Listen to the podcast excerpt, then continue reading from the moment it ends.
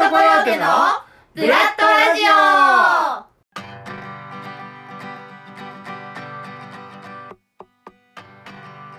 オ。皆さんこんにちは。この番組はブラッドコヨーテ劇団員の上子たまみがゆるっとお送りするラジオ番組です。では早速行ってみましょう。上子たまみのつれづれ BGM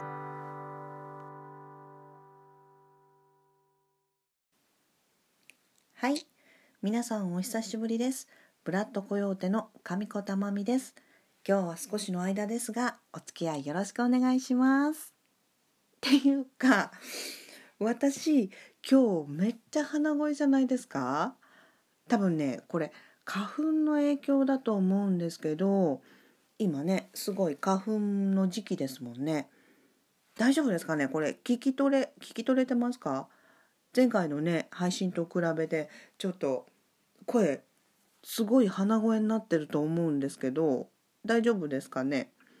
まあ何話してるか聞き取れる程度であればまあ OK かなと思うので今日はこんな感じで鼻声バージョン神子たまみでよろしくお願いします。はい。皆さんねどうしてますか？最近は。まあっていうのも今ね外出自粛とかステイホームっていうことで家にいるね時間がすごく多いと思うんですけども先週ねえみちゃんも言ってましたけども私もずっと家に引きこもっております。まあやっぱりねこの時期なんで外にねなるべく出ない方がいいですし自分も怖いし他の人にもうつしたら困るしということで家の中で何か楽しめることできることこの時期だからあのやっておけることっていうのをいろいろ試してるんですけどえみちゃんはねお料理してるって言ってましたよね。結構好きなんですね。私はお料理うーんどうかな嫌いではないと思うんですけど好きでもきっとないかなと思います。っていうのもずっと家にいるじゃないですか。朝ごはんを食べてお昼ご飯を食べてで夜ご飯ですよね。もうすごいずっと「またご飯かよ!」みたいな家にいるんでやっぱり食べるのは作るじゃないですか自分で。で作る時間ってね結構時間かかるんですけど食べるのってすごいあっという間なんですよね。びっくりしちゃってこの間。えもうもう終わったみたいな。あんなに時間かかって作ったのにみたいな。であまたまた次のご飯みたいな。きっとねあの私なんかまだ全然あの楽な方だと思うんですけど育ち盛りのねきっとお子さんをお持ちの主婦の方はすっごい大変だと思います。量もねたくさん作らないといけないしで栄養のバランスとかねすごい考えてらっしゃると思うんでこれやっぱり3度3度毎日毎日こんなね考えてっていうのは当たり前って言われたらそれまでですけどやっぱりね本当にそれご飯を作るっていう作業。結構ね3度3度あるとかなり大変だと思いました。だから外でね本当に例えば給食だとか社食だとかそういうのの存在ってすごくありがたいんだなっていうのを今思います。まあそんなちょっとね話ずれましたけどそんな中ねこの間ジャムを作ったんですよ私ねあのお料理そんな好きじゃないだろうなって言ってましたけどジャムだけはね作るのが結構好きで今までも結構作ってるんですよジャム。例えばえー、っと今まで作ったものとしては柚子柚子ジャムは毎年作ってますね。柚子でしょ？それからビワビワの木がうちにあるのでビワジャムも作りますね。でこの間作ったのがレモン。レモンねちょっとたくさんいただいたのでレモンジャムを作りました。で でってこれだけですね。あの3種類でした。ごめんなさい。あのすごい。ジャムたくさん何種類もいろんなの作ってる風にちょっと話しちゃいましたけど3種類でした。柚子ビワレモン。これだけでした。ごめんなさい。でもね結構ジャムは作るの好きですね。すごい手間かかるんですけどジャム自体が好きなのかな？なのでたくさんね果物が手に入ったりした時はジャム作りますね。うん。でやっぱり美味しい。手作りジャムはすっごい美味しいです。お水とか入れなくて果物の本当に果汁とお砂糖だけで作るのでもうね本当に果物がそのままぐーっと口の中で広がってめっちゃ美味しいです。おすすめです。簡単なのであのお料理できない方でもきっとジャムは作れると思うんでやってみてください。でそんなね私が今このねたっぷり時間のある中でやってみたいなやってみたいなっていうか力を入れていきたいなっていうのが庭作りですね。はい庭作りです。っていうのも今住んでるところが結構な広さのねお庭があるんですよ。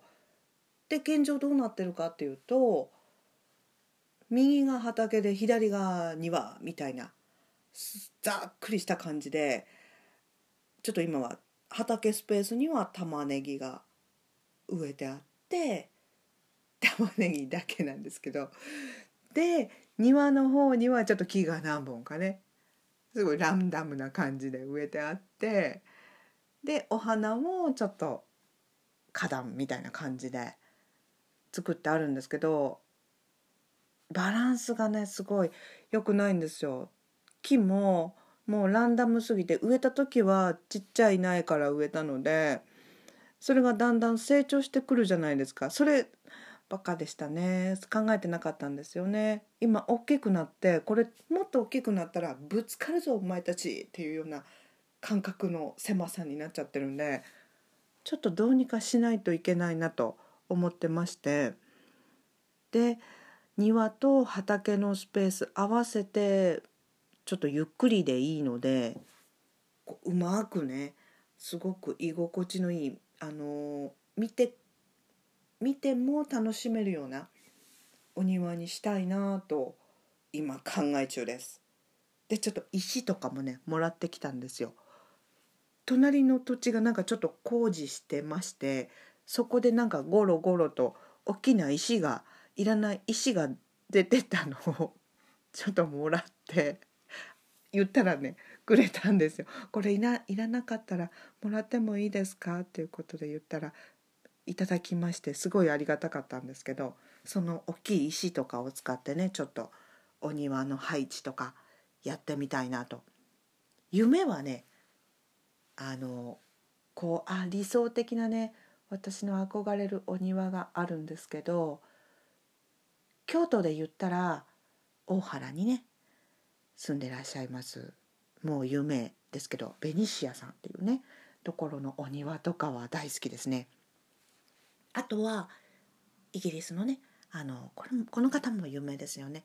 ターシャさんターシャ・チューダーさん。